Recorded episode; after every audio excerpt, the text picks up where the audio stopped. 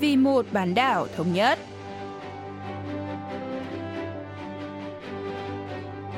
Mỹ Linh xin kính chào quý vị và các bạn. Mời quý vị và các bạn theo dõi chuyên mục Vì một bán đảo thống nhất của Đài Phát thanh Quốc tế Hàn Quốc KBS World Radio.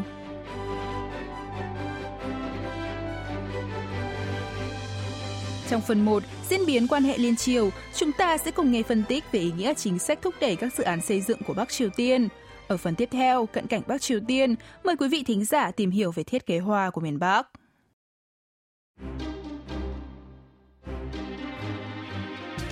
Báo Lao động, cơ quan ngôn luận của Đảng Lao động Bắc Triều Tiên, ngày 4 tháng 9 đã có bài chính luận với tiêu đề Vẽ nên bản đồ mới cho Tổ quốc, nhằm giới thiệu các dự án xây dựng được thực hiện dưới thời Chủ tịch Ủy ban Quốc vụ Kim Jong-un. Chính luận là loại văn bản được báo Lao động đăng tải với mục đích thuyết phục và quảng bá các kế hoạch và chính sách của nhà lãnh đạo tối cao. Đáng chú ý, thay vì các thành tựu về quân sự, ngoại giao hay kinh tế, bài chính luận mới đây đã ca ngợi các dự án xây dựng, trong đó có các công trình văn hóa, y tế, nhà máy, là thành tựu chính của chính quyền Kim Jong-un. Sau đây, nhà nghiên cứu cấp cao Cho Han Bom đến từ Viện Nghiên cứu Thống nhất sẽ cho chúng ta biết chi tiết thêm về chính sách thúc đẩy các dự án xây dựng của miền Bắc. Kim Jong-un 위원장이 금년이 집권 10년 차고요. 그렇게 본다 그러면 뭔가 성과를 보여줘야 되는 압박감이 있습니다. 왜냐하면 선대 Bước vào năm cầm quyền thứ 10, áp lực phải cho người dân thấy được thành tựu đang đè nặng lên đôi vai Chủ tịch Kim Jong-un. Cố Chủ tịch Kim Nhật Thành, ông nội của ông Kim, đã tham gia lực lượng du kích chống thực dân Nhật Bản, thực hiện công nghiệp hóa xã hội chủ nghĩa và được công nhận hợp pháp về chính trị. Cha của ông Kim Jong-un, cố chủ tịch Kim Jong-il, xây dựng được nền tảng quyền lực ổn định với 20 năm lãnh đạo đất nước.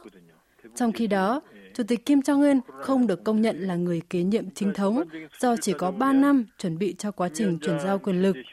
Vì vậy, để giành được sự ủng hộ của nhân dân, ông Kim cần phải cho thấy chính quyền của mình có thành tích gì. Tuy nhiên, nền kinh tế miền Bắc đang đạt tăng trưởng âm do ảnh hưởng của các lệnh trừng phạt quốc tế và đại dịch COVID-19. Trong bối cảnh đó, Bình Nhưỡng đã cho phát hành sách giáo khoa ghi lại thành quả 10 năm của Chủ tịch Kim qua các dự án xây dựng được thực hiện từ đầu những năm cầm quyền. Chẳng hạn như Thiên đường khoa học phố Yomyang, đường nhà khoa học tương lai và khu nghỉ dưỡng văn hóa suối nước nóng Yangtok. 그걸 통해서 집권 10년의 성과를 보여주는 고육책을 쓰고 있다 이렇게 봐야겠죠. Để quảng bá hình ảnh nhà lãnh đạo quan tâm đến cuộc sống người dân, báo Lao động đã giới thiệu các dự án xây dựng của Chủ tịch Kim Jong-un theo khu vực, đặc biệt là các nhà máy thủy điện và các khu du lịch, chẳng hạn như nhà máy thủy điện Anh hùng thanh niên núi Bạch Tu, Bạch Đầu, khu du lịch ven biển Quần San, Khải Ma, khu nghỉ dưỡng trượt tuyết Ma Sinh Nhong và khu nghỉ dưỡng văn hóa suối nước nóng Giang Tóc, được hoàn thành vào năm 2019 ở tỉnh Nam Pyongan. Ông Johan Bom giải thích. 일단 북한의 문제 중에 하나는 인프라입니다. 철도, 도로 이런 기반 어떤 산업 시설의 문제가 있고 가장 Một trong các vấn đề mà Bắc Triều Tiên gặp phải là cơ sở hạ tầng yếu kém, trong đó có đường sắt và đường bộ. Tuy nhiên, vấn đề nghiêm trọng nhất là thiếu điện. Kể cả thủ đô Bình Nhưỡng cũng chỉ được cung cấp điện vài giờ mỗi ngày. Vì vậy, các hoạt động đều bị đình trệ, kể cả hệ thống tàu điện ngầm.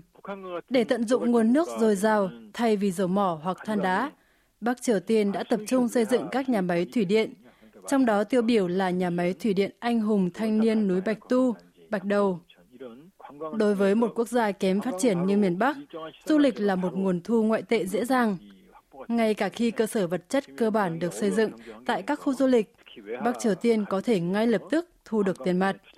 Đây là lý do tại sao Chủ tịch Kim Jong-un đầu tư nhiều vào du lịch bất chấp khó khăn kinh tế.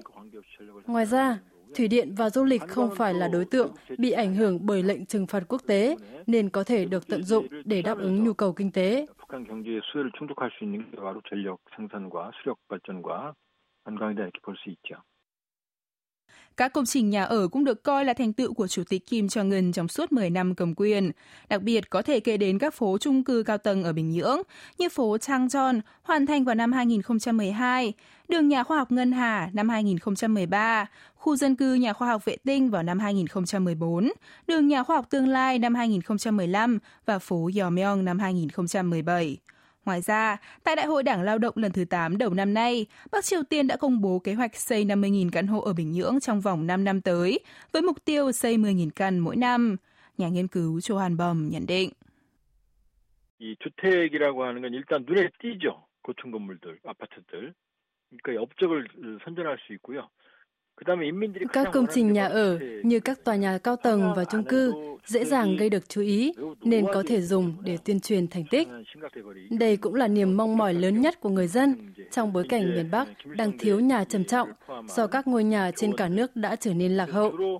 Những con phố mới ở Bình Nhưỡng được xây dựng dưới sự chỉ đạo của Chủ tịch Kim Jong-un vừa có thể tích lũy thành tích cho nhà lãnh đạo, vừa giải quyết được vấn đề nhà ở Đồng thời, những ngôi nhà tại đây được cấp cho tầng lớp tri thức mà ông Kim Jong-un coi trọng. Chẳng hạn như các căn hộ ở phố Yomyang được cấp cho các giảng viên và nhà nghiên cứu tại Đại học Kim Nhật Thành. Còn phố nhà khoa học tương lai dành cho nhân sự Đại học Công nghệ Kim Trách. Bằng cách tập trung nguồn lực để tô điểm Bình Nhưỡng, Bắc Triều Tiên có ý đồ thể hiện hình ảnh lý tưởng của chủ nghĩa xã hội và các thành tựu của Chủ tịch Kim. Tuy nhiên, Việc quá chú trọng vào thủ đô và thiếu quan tâm vào các địa phương khác khiến các vùng này ngày càng lạc hậu.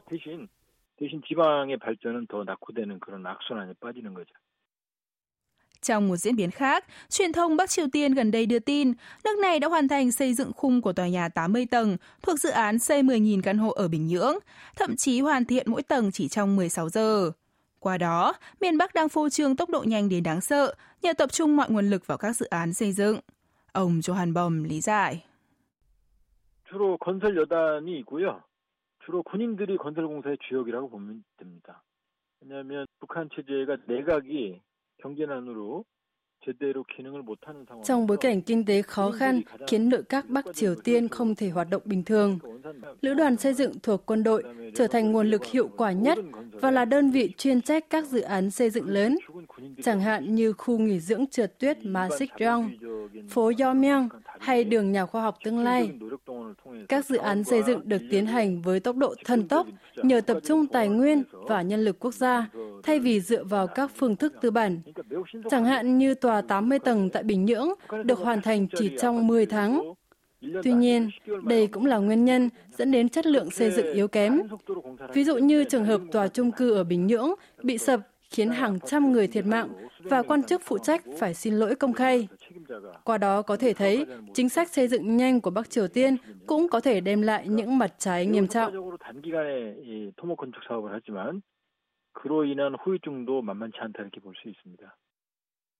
Một số dự án xây dựng đầy tham vọng của Chủ tịch Kim Jong-un đã gặp phải trở ngại do các lệnh trừng phạt quốc tế và khó khăn kinh tế vì xuất nhập khẩu giảm trong thời buổi đại dịch COVID-19. Trong đó, có thể kể đến Bệnh viện Đa khoa Bình Nhưỡng mà miền Bắc quảng bá rộng rãi năm ngoái, nhưng chưa thể hoàn thành đúng thời hạn do không thể nhập được các thiết bị y tế tiên tiến. Nhà nghiên cứu Johan Bom giải thích. 일단 김 위원장이 평양 종합병원 건설을 2020년 3월에 결정을 했을 때는 평양의 수도에조차 khi quyết định xây dựng Bệnh viện Đa khoa Bình Nhưỡng vào tháng 3 năm 2020, Chủ tịch Kim Jong-un cho biết ông rất đau lòng ngay cả khi thủ đô Bình Nhưỡng cũng thiếu các cơ sở y tế hiện đại. Trước tình hình đại dịch COVID-19, Bắc Triều Tiên cần phải đầu tư vào lĩnh vực y tế để thu phục lòng dân. Ông Kim đã ra lệnh hoàn thành việc xây dựng bệnh viện vào tháng 10 năm ngoái, nhân dịp kỷ niệm 75 năm ngày thành lập Đảng Lao động. Thế nhưng cho đến nay, dự án vẫn chưa được hoàn thành. Khác với các căn hộ, nơi người ở phải tự chịu trách nhiệm mua sắm nội thất, bệnh viện sau khi được hoàn thành vẫn cần phải nhập các thiết bị y tế tiên tiến đắt đỏ, trong khi miền Bắc đang thiếu hụt ngoại tệ và bị cấm vận. Thêm vào đó, tầng lớp giàu có thôn Chu cũng không sẵn sàng đầu tư vào xây dựng bệnh viện do không thể bán lại hưởng tranh lệch như đầu tư vào căn hộ. 일반 아파트는 수익 구조가 다르죠. 그러니까 돈주들이 투자를 할 수가 없죠. Trong khi đó, chỉ riêng năm nay, Chủ tịch Kim Jong-un đã đến thăm công trường xây dựng khu dân cư dọc sông Phổ Thông ở Bình Nhưỡng 3 lần. Đây là dự án xây dựng 800 căn hộ bậc thang cao cấp để trao tặng cho những người lao động có công với đất nước, một phương thức tuyên truyền nhằm ca ngợi hệ thống xã hội chủ nghĩa cung cấp nhà ở miễn phí cho người dân. Ông Johan Bom cho biết thêm. 김일성 주석이 1976년까지 기거했던 오호댁이라고 하는 관저가 있을 정도로 최고의 최적지거든요. Là nơi ở của cố chủ tịch Kim Nhật Thành cho đến năm 1976. Địa điểm xây dựng dự án được coi là địa điểm thuận lợi nhất cả nước. Đây là nơi Chủ tịch Kim Jong-un chỉ thị xây dựng căn hộ cao cấp để cung cấp cho những người có công với đất nước. Cũng là địa điểm ông Kim đã ba lần đến thị sát. Tuy nhiên, có thông tin cho biết phần lớn các căn hộ sẽ là quà tặng của ông Kim dành cho các quan chức cấp cao của Đảng Lao động. Cố Chủ tịch Kim Jong-il từng tặng xe hơi Benz, đồng hồ Rolex, rượu cao cấp hoặc nhà sang trọng cho những quan chức thân cận nhằm kêu gọi lòng trung thành. Khác với cha mình, Chủ tịch Kim Jong-un chủ yếu áp dụng chính sách khuyến khích hoặc thành trừng các quan chức.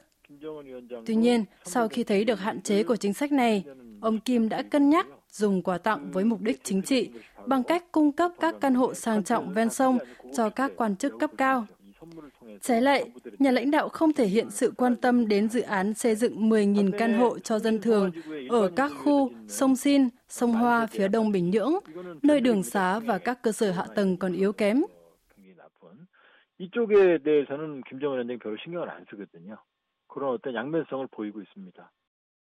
Bước vào năm cầm quyền thứ 10, Chủ tịch Kim Jong-un đang quảng bá hình ảnh một nhà lãnh đạo quan tâm đến cuộc sống người dân thông qua các dự án xây dựng đa dạng. Tuy nhiên, việc ồ ạt thực hiện các dự án xây dựng đang vắt kiệt nguồn lực trong nước và tập trung lợi ích cho một bộ phận tầng lớp cụ thể, có thể khiến các dự án không mang lại hiệu quả tăng cường đoàn kết nội bộ như mong đợi.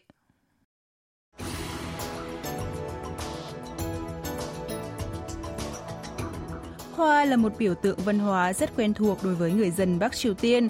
Ngoài được dùng làm quà tặng cho những dịp đặc biệt, ở miền Bắc, hoa còn được người dân dùng để vẫy chào trong lễ duyệt binh và ngày kỷ niệm trọng đại hay làm biểu tượng cho các nhà lãnh đạo tối cao, đồng thời còn được tích cực sử dụng cho các thiết kế mỹ thuật công nghiệp như thiệp, nhãn hiệu và họa tiết quần áo. Hôm nay, chúng ta sẽ tìm hiểu về thiết kế hoa trong công nghiệp tại Bắc Triều Tiên cùng giáo sư Choi Hee-son, đến từ Viện Nghệ thuật sau đại học thuộc Đại học Trung Ngang. Đầu tiên, giáo sư Choi sẽ giải thích ý nghĩa của hoa trong đời sống người dân miền Bắc. 북한 사람들은 당과 수령에 대한 충성심을 표현하는 수단으로 꽃을 활용합니다. 또 사회주의 Hoa được người dân Bắc Triều Tiên dùng để bày tỏ lòng trung thành với đảng lao động và nhà lãnh đạo tối cao, đồng thời cũng là biểu tượng của đất nước xã hội chủ nghĩa lý tưởng. Vì vậy, bất chấp khó khăn về kinh tế, nhu cầu tiêu thụ hoa ở miền Bắc vẫn liên tục gia tăng. Hoa là thứ không thể thiếu khi trao nhận quà vào những dịp đặc biệt tại nước này. Đặc biệt, người dân miền Bắc còn thường dâng lãng hoa hoặc vòng hoa vào ngày dỗ của cố chủ tịch Kim Nhật Thành, ngày thành lập đảng và ngày lập nước. Kể từ khi những ngày liên quan đến phụ nữ, như ngày quốc tế phụ nữ mùng 8 tháng 3 và ngày của mẹ 16 tháng 11, được truyền thông quảng bá nhiều hơn dưới thời Chủ tịch Ủy ban Quốc vụ Kim Jong-un, lượng tiêu thụ hoa của các loại hoa cũng tăng lên đáng kể. 꽃다발의 조화들이 소비가 더 늘어나고 있습니다. Được sử dụng rộng rãi trong cuộc sống hàng ngày ở Bắc Triều Tiên, hoa cũng thường xuất hiện trong các thiết kế đồ dùng sinh hoạt, vốn được quản lý bởi Cục Chỉ đạo Mỹ thuật Công nghiệp Trung ương. Bà Choi Hee-son giải thích. 북한의 디자인이 나오는 과정은 아무래도 당에서 정책을 만들고 북한 산업 미술은 ở miền Bắc, thiết kế mỹ thuật trong công nghiệp được thực hiện dựa trên các chính sách của đảng lao động. Hình ảnh hoa được áp dụng trong các thiết kế nhãn hiệu, thiết kế vật liệu cho giai đoạn hoàn thiện sản phẩm, rèm cửa, khăn trải bàn, đồ nội thất, vốn là các sản phẩm do nhóm thiết kế bản vẽ của công ty thiết kế Mansute hoặc các khoa nghệ thuật của Đại học Mỹ thuật Bình Nhưỡng thực hiện. Thiết kế hoa của miền Bắc có đặc trưng nhấn mạnh tính trực quan hơn là tập trung miêu tả tính trừu tượng và màu sắc. Dành sự quan tâm sâu sắc với các sản phẩm lấy hoa làm thương hiệu, cố chủ tịch Kim Jong-il thậm chí còn trực tiếp đặt tên cho các sản phẩm này như thương hiệu cặp tóc Cosmos, hoa cánh bướm do nhà máy chế tác đá quý Thê Xuân Bình Nhưỡng sản xuất. Ngoài ra, Bắc Triều Tiên còn có nhiều thương hiệu khác cũng lấy tên các loài hoa, chẳng hạn như điện thoại thông minh Hoa Đỗ Quyên, văn phòng phẩm Hoa Bồ Công Anh của nhà máy văn phòng phẩm cùng tên, và đồ dùng học tập Hoa Hướng Dương của nhà máy đồ dùng học tập Yongbong Bonghak. 그다음에 용봉 봉학 학용품 공장의 해바라기가 대표적인 브랜드라고 말씀드릴 수 있습니다. Bên cạnh đó, chính quyền miền Bắc còn lấy tên hai cố chủ tịch Kim Nhật Thành và Kim Jong Il để đặt cho các loài hoa và cho xây dựng nhà kính trên cả nước để trồng và tổ chức nhiều sự kiện hàng năm liên quan đến hai loài hoa này. Khi đến thăm Indonesia vào năm 1965, cố chủ tịch Kim Nhật Thành đã được Tổng thống Indonesia khi đó là Sukarno tặng hoa.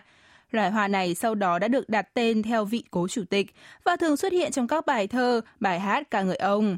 Hoa Kim Jong-il được nhà thực vật học Nhật Bản Kano Motoderu tặng cho Bắc Triều Tiên nhân dịp kỷ niệm sinh nhật lần thứ 46 của ông Kim Jong-il vào tháng 2 năm 1988. Bà Choi Hee-son cho biết. 김일성화 축전 같은 경우에는 4월 태양절 행사의 하나로 평양에서 Lễ hội Hoa Kim Nhật Thành diễn ra ở Bình Nhưỡng vào tháng 4 hàng năm là một sự kiện lớn được tổ chức nhân dịp Tết Thái Dương, ngày sinh của cố chủ tịch Kim Nhật Thành. Nhân kỷ niệm 100 ngày sinh của ông Kim Nhật Thành vào năm 2012, khoảng 27.600 bông hoa đã được trưng bày. Lễ hội Hoa Kim Jong-il năm 2012 cũng hoành tráng không kém vì là lễ hội đầu tiên sau khi ông Kim Jong-il qua đời và cũng là sự kiện kỷ niệm 70 năm sinh nhật vị cố chủ tịch này. Hai loài hoa này thậm chí còn có phòng triển lãm riêng để nội các, xí nghiệp, quân đội, nông trường và các hợp tác xã trưng bày hoa trực tiếp trồng được nhằm thể hiện lòng trung thành, khả năng cạnh tranh và thành tích. 단위별로 지도자에 대한 충성을 보여주는 계기이기 때문입니다. Một số loại hoa như đỗ quyên và mộc lan còn được xuất hiện trên thiết kế tiền giấy của Bắc Triều Tiên, cho thấy sự yêu thích của người dân nước này với hoa. Năm 1991, mộc lan được chọn làm quốc hoa của miền Bắc. Gần đây, hoa hướng dương cũng rất được ưa chuộng vì được coi là biểu tượng của lòng trung thành. Bà Choi Hee-son lý giải. 특히 2021년에 북측이 세계 지식재산권 기구라고 하는 위포에 등록한 7개의 국제상표 중에 Trong 7 nhãn hiệu mà Bắc Triều Tiên đăng ký với Tổ chức Sở hữu trí tuệ thế giới vào năm 2021, có gần một nửa là các thương hiệu của công ty Mông Năng Kwangmyeong, mộc lan rực rỡ, với khuôn mẫu chủ đạo là hoa mộc lan trắng. Được biết đến với các sản phẩm công nghệ thông tin và truyền thông, công ty này chuyên sử dụng hình ảnh quốc hoa mộc lan để quảng bá nội dung văn hóa miền Bắc trong khi đó, tại sự kiện kỷ niệm 75 năm thành lập Đoàn Thanh niên Bắc Triều Tiên vào tháng 6 năm nay, hoa hướng dương đã được dùng để trang trí sân khấu như một biểu tượng cho lòng trung thành với Chủ tịch Kim Jong-un. Ông Kim cũng tặng đồ dùng học tập thương hiệu hoa hướng dương cho các em học sinh nhập học mẫu giáo và tiểu học. Có thể thấy, miền Bắc đang quảng bá tới thế hệ thanh thiếu niên về biểu tượng của lòng trung thành, trước sau như một, với nhà lãnh đạo tối cao, như bông hoa hướng dương luôn nở rộ khi hướng về mặt trời.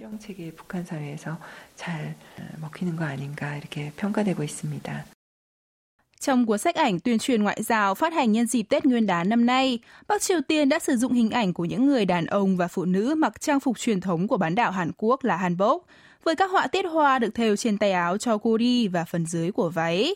Giáo sư Choi Hee-son cho biết. 방직 또한 은 상업 도안처럼 크게 스포트라이트를 받진 못하지만 문양을 통해서 북한 사회 Hoa tiết hoa thường được sử dụng cho quần áo và ra giường của phụ nữ miền Bắc. Năm 2012, các thiết kế trang ra với họa tiết hoa, in hoặc dệt sặc sỡ đã được trưng bày tại triển lãm mỹ thuật công nghiệp quốc gia của nước này. Các thiết kế hoa đa dạng như họa tiết hoa hồng trắng và hoa hồng đỏ cũng được sử dụng để làm cho trang phục trở nên lộng lẫy hơn.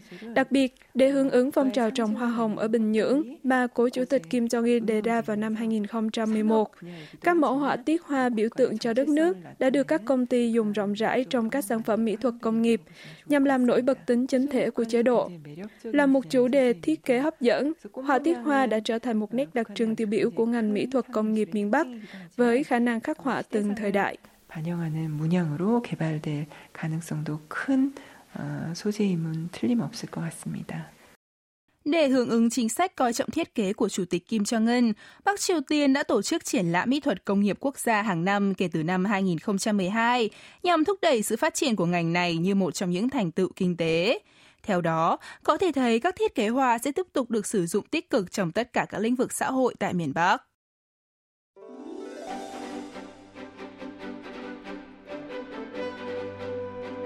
Quý vị và các bạn vừa lắng nghe chuyên mục Vì một bán đảo thống nhất của Đài Phát thanh Quốc tế Hàn Quốc KBS World Radio. Cảm ơn quý vị và các bạn đã quan tâm theo dõi. Xin kính chào tạm biệt và hẹn gặp lại trong chuyên mục tuần sau.